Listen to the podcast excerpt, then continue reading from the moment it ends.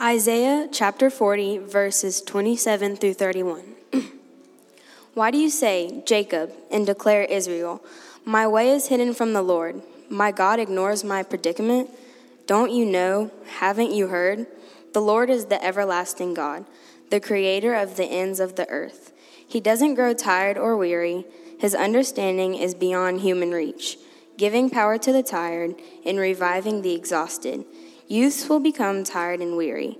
Young men will certainly stumble. But those who hope in the Lord will renew their strength. They will fly up on wings like eagles. They will run and not be tired. They will walk and not be weary. May God a blessing to the reading, hearing, and understanding of Scripture. Our hearts and minds are open. Amen. Good morning. My name is Maggie Dunaway. I'm the pastor of congregational care here at Asbury, and I serve on our pastoral team. And I'm so honored today uh, to be bringing you a word, especially to our confirmands. I want to tell you this morning about three men who were hiking.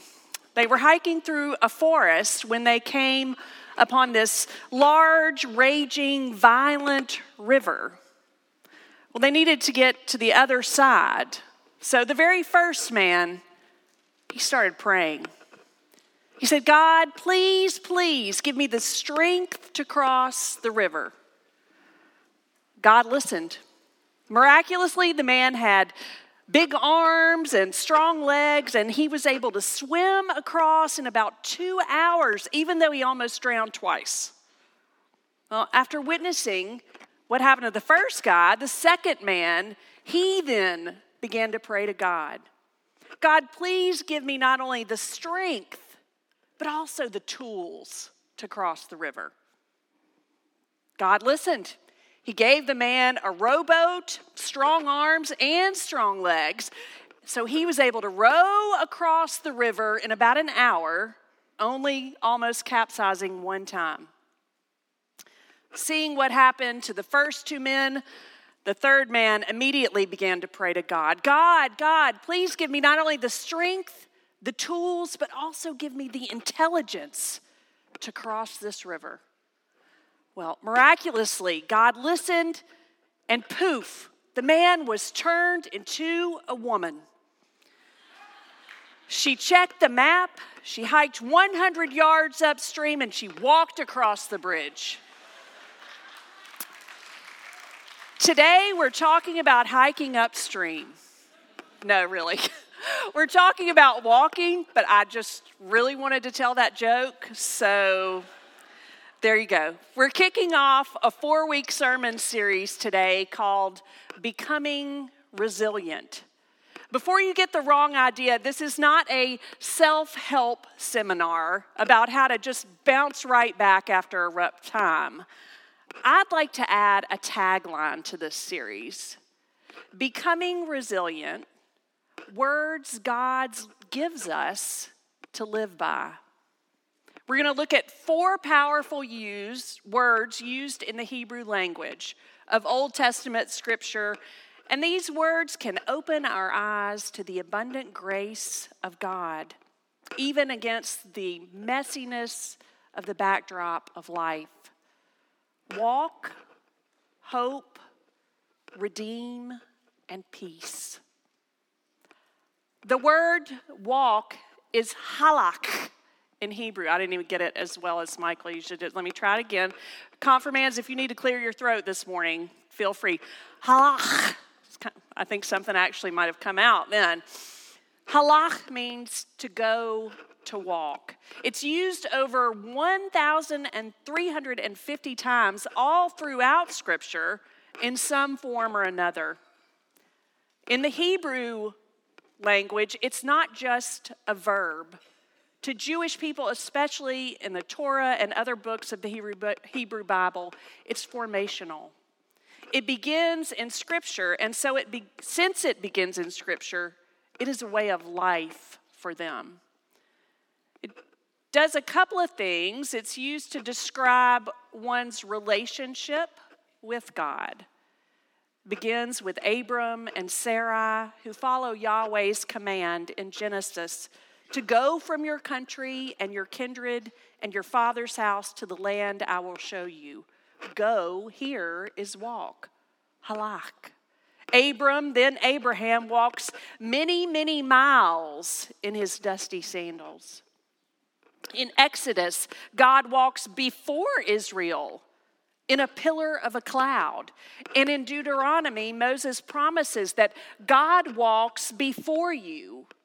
He will not release you, nor will he abandon you. Saintly Enoch is described as the one who walked with God.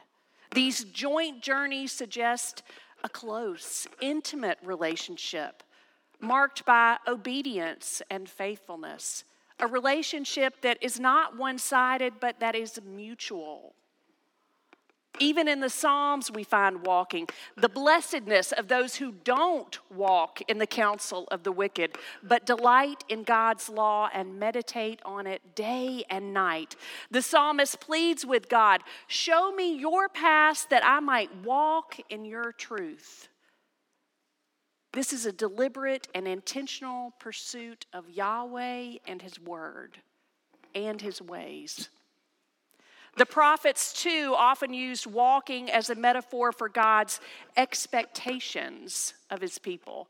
Micah 6 8 says, What does the Lord require of you but to do justice, to love kindness, to walk humbly with your God? Here, walking humbly with God is to live out justice and kindness in our daily lives, to reflect the very character of God.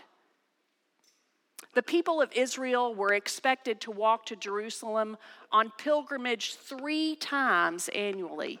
And Moses famously teaches them to speak of their love for God twice each day in the Shema. When you sit in your homes and when you walk on the day, on the way, show your love to God. I read a fascinating teaching which punctuates this idea. In Exodus, scripture says that the words and the letters of the tablets of the Ten Commandments given to Moses at Sinai were actually carved all the way through the stone. So naturally, the words should be backward if you saw them from the back of the tablets. God, however, performed a miracle by which the carved words could be read from either side. Now, why would God do that? Why perform this miracle? What's the message? Rabbi S.R. Hirsch explains that the message of this miracle was to teach that a Jew needs to act as a Jew no matter which way he turns. Whether at the synagogue, at work, or, at the fa- or with the family, or wherever they are, Jewish people are to halach, to walk with the Torah. Ultimately, the Torah refers to the fulfillment of God's commands as walking with his statutes. It's a way of living with God in relationship. The section that Lauren read today from Isaiah sounds a little bit different than those moments in Scripture. It's not a command, it's poetry. In fact, it's often preached from a pastoral care standpoint as encouragement, but it's really so much more.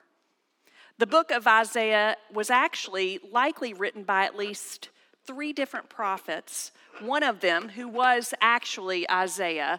But the passage that we're looking at today comes from what scholars typically refer to as Second Isaiah. And so, likely one of the other prophets. It's dated, we think, around 540 BCE, which would be 45 roughly years after Jerusalem and Judah were defeated by the Babylonian Empire. Many Israelites then have been deported to Babylon.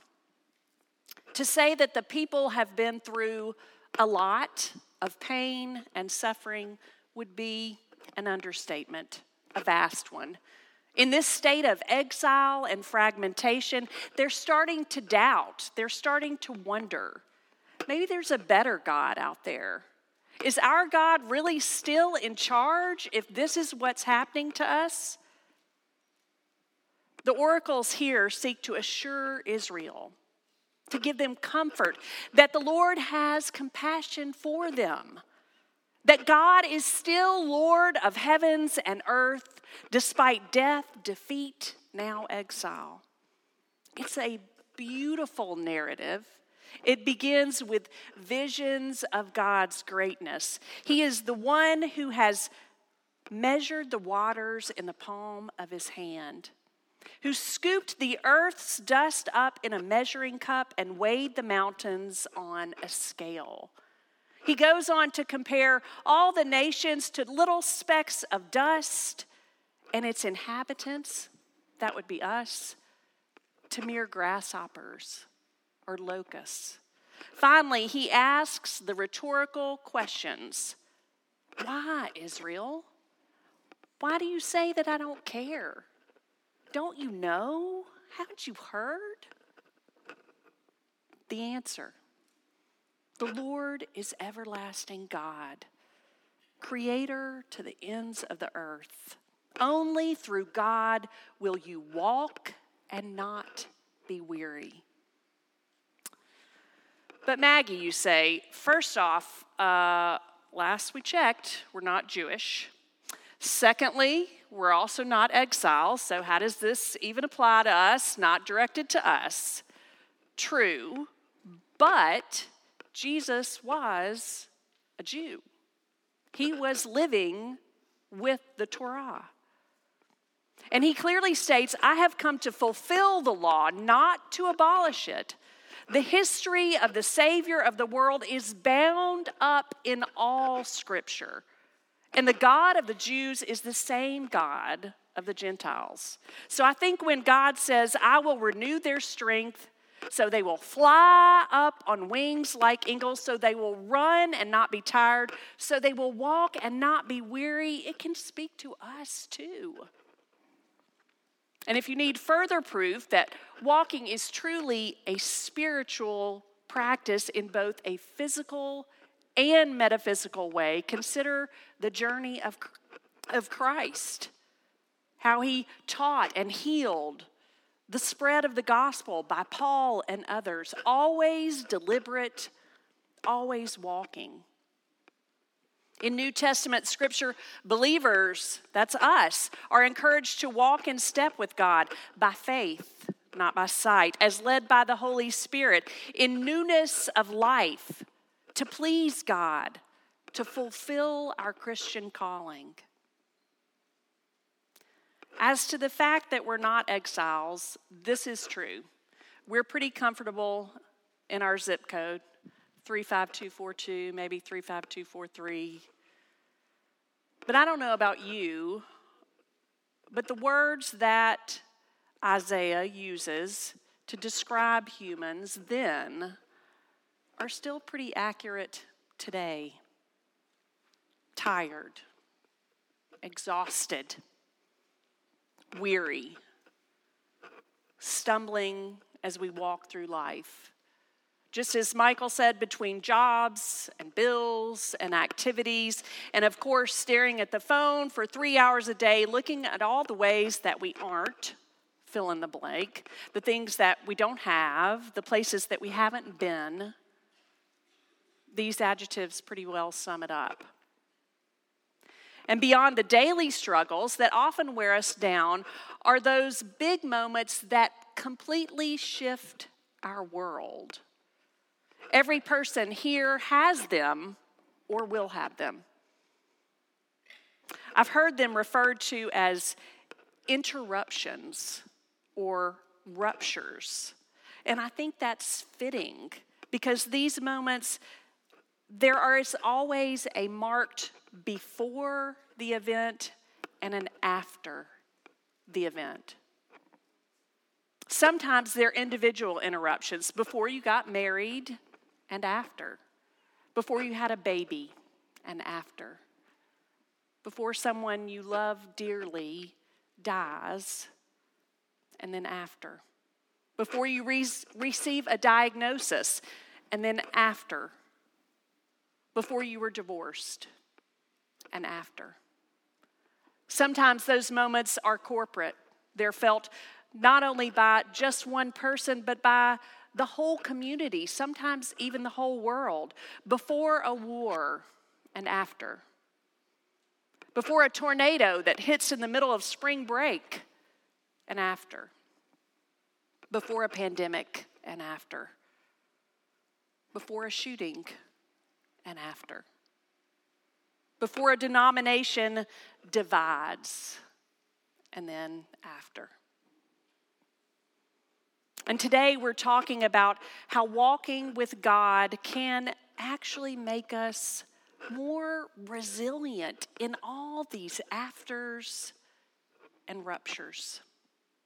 Does having a faith in God, does that mean it just helps you sort of bounce back like you're a rubber band, better than ever before, stronger than ever before? No. Perhaps I'll just I'll just get knocked up, down. I just said knocked. that failed. Uh, y'all, I had the best 90s reference. All right, I'll just say it and see if anybody knows it. So, do I just get knocked? I can't even say it. Do I just get knocked down, but I get up again, and you're never going to keep me down? Who knows it? It was going to be so good. Jim gave it to me. And obviously, it's physically impossible for that first thing to happen. So, anyway, ultimately, you are never the same in those moments after. I was actually talking to Michael last week about the sermon, and I liked what he said about these moments. That these interruptions hopefully cause us to stop to pause, to maybe think about what truly brings meaning to our lives God, family, friends, love. We can experience God's grace and continue to walk, even though we're changed, even though we won't be just like we were before with God. So, how do we do it? Well, walking with God requires a pretty big level of trust and reliance on Him, which can help build resistance. Trusting God can mean a lot of different things. Sometimes it's becoming aware of our fears and how we're reacting to those and turning to God to release them, even if we have to let go of them each and every day.